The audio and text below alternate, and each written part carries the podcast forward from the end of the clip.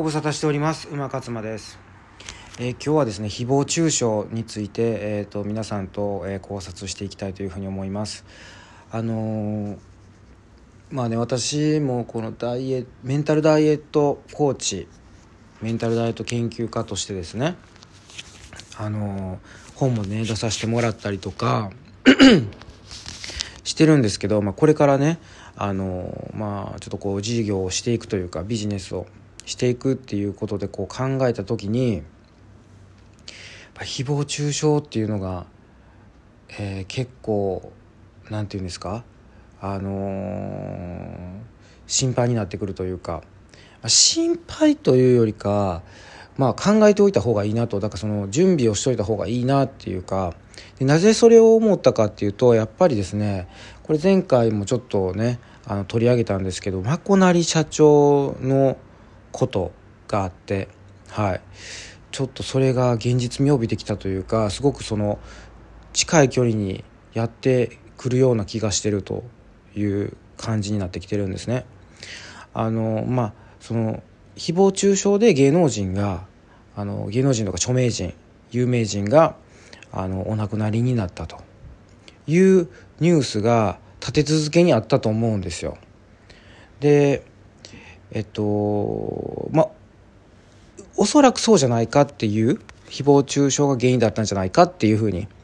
まあ、はっきりとその断定されるわけではないけど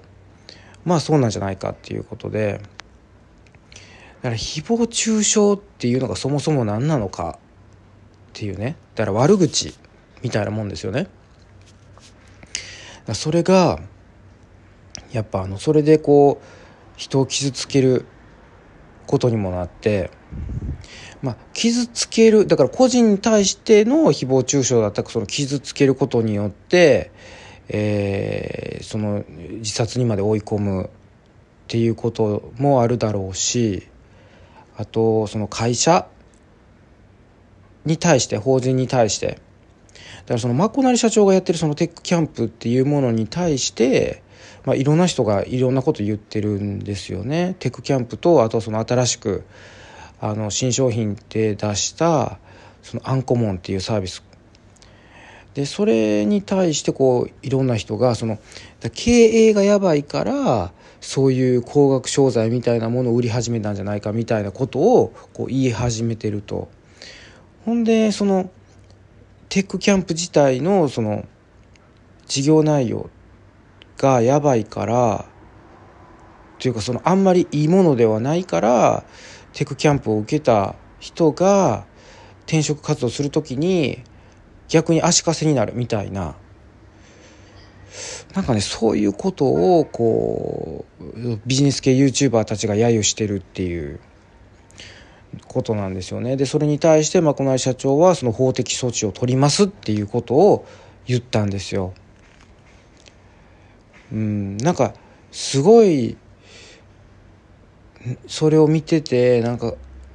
ななんだろうこのエネルギーはって自分は思いながら見てるんですけどね。なんでこういうことが起こるんだろうっていううん。だってうんまこなり社長がやってるその、まあ、事業がねとかサービスがその提供してる人に対して良くないものだったらそれはその提供してる人と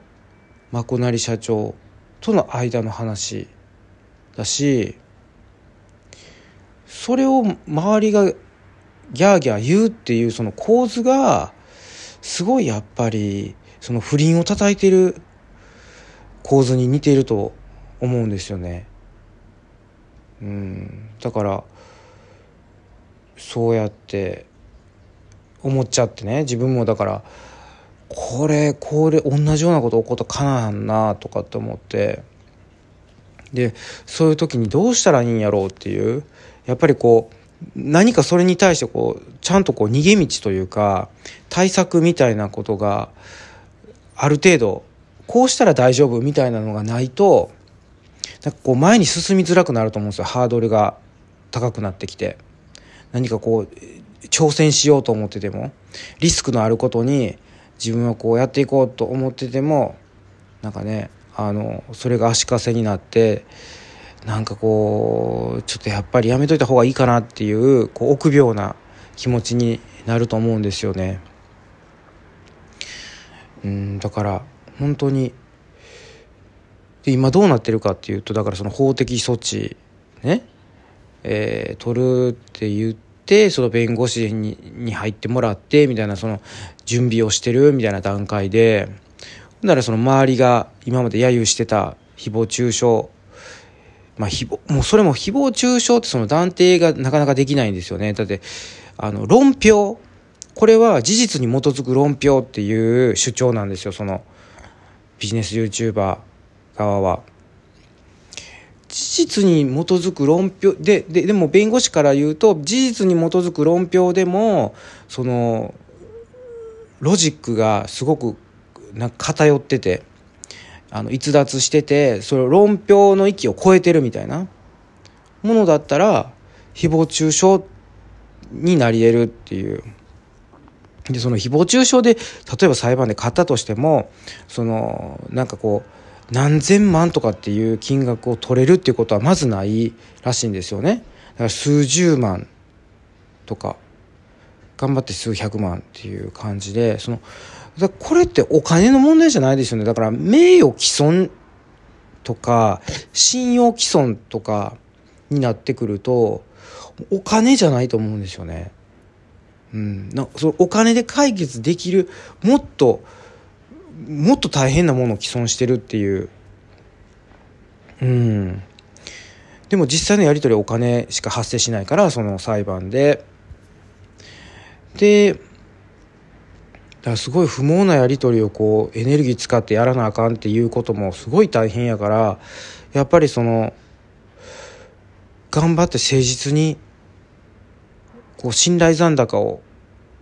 貯めていくしかないのかなっていうのはすごく思ってそうですねだからしっかりとこうビジネスいやでもまこなり社長はその見た感じというかまあだから自分もその興味なかったんでそのそんなに動画も見てなかったしすごいでも再生回数でもう何十万何百万っていう再生回数とあとそのチャンネル登録数も100万人近い登録数があってだからもうそれだけでも何て言うんですかねすごいこうファンができてるっていうがっちりこうサポートしてくれるフォロワーの人たちがいるっていう状態でもこれはその信頼残高をこう積み上げてきた結果だと思うんですよまこなり社長が。だからそれがこう一気にそう何かをきっかけにガッとねこう崩れ落ちそうな、うん、崩れはしないと思うんですよ。すごくそのなんて言うんだろうな。その真面目で誠実なやっぱこう清廉潔白なイメージがすごいあるから。なんだろうな。なんかそういう人らがちょっとこうえっって思うような隙を作るとそこにダダダダってこうね隙をついてこうバーって突っ込む突っ込んでいくやっぱ人らがいるっていうです。まあそういうことになりますよっていうのはやっぱりどっかにあった方がいいかもしれないですね。もうもうこれはだってあの不倫でもそうやしあと政治の世界なんかもそんなんだらけやしでまあ、こういうこう個人経営じゃないですけど個人社長というか、まあ、個人ではやってないんでねその会社っていうその法人の体制で600人ぐらい従業員抱えてるって言ってるからもう結構な規模ですよね。うん、まあでも社長が前に出てやってるっていうタイプのかなり前面に出てますよね。YouTuber としてやってるっていうから。だからそんな社長いないし、うん、まあだからね、これからこう事業をやるビジネスやっていくっていう人は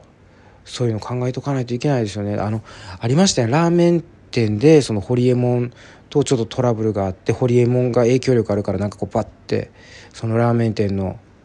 ななんですか愚痴というか悪口みたいなこと言ったらそれであの営業できなくなってそれで店閉めたっていう話もあったじゃないですか。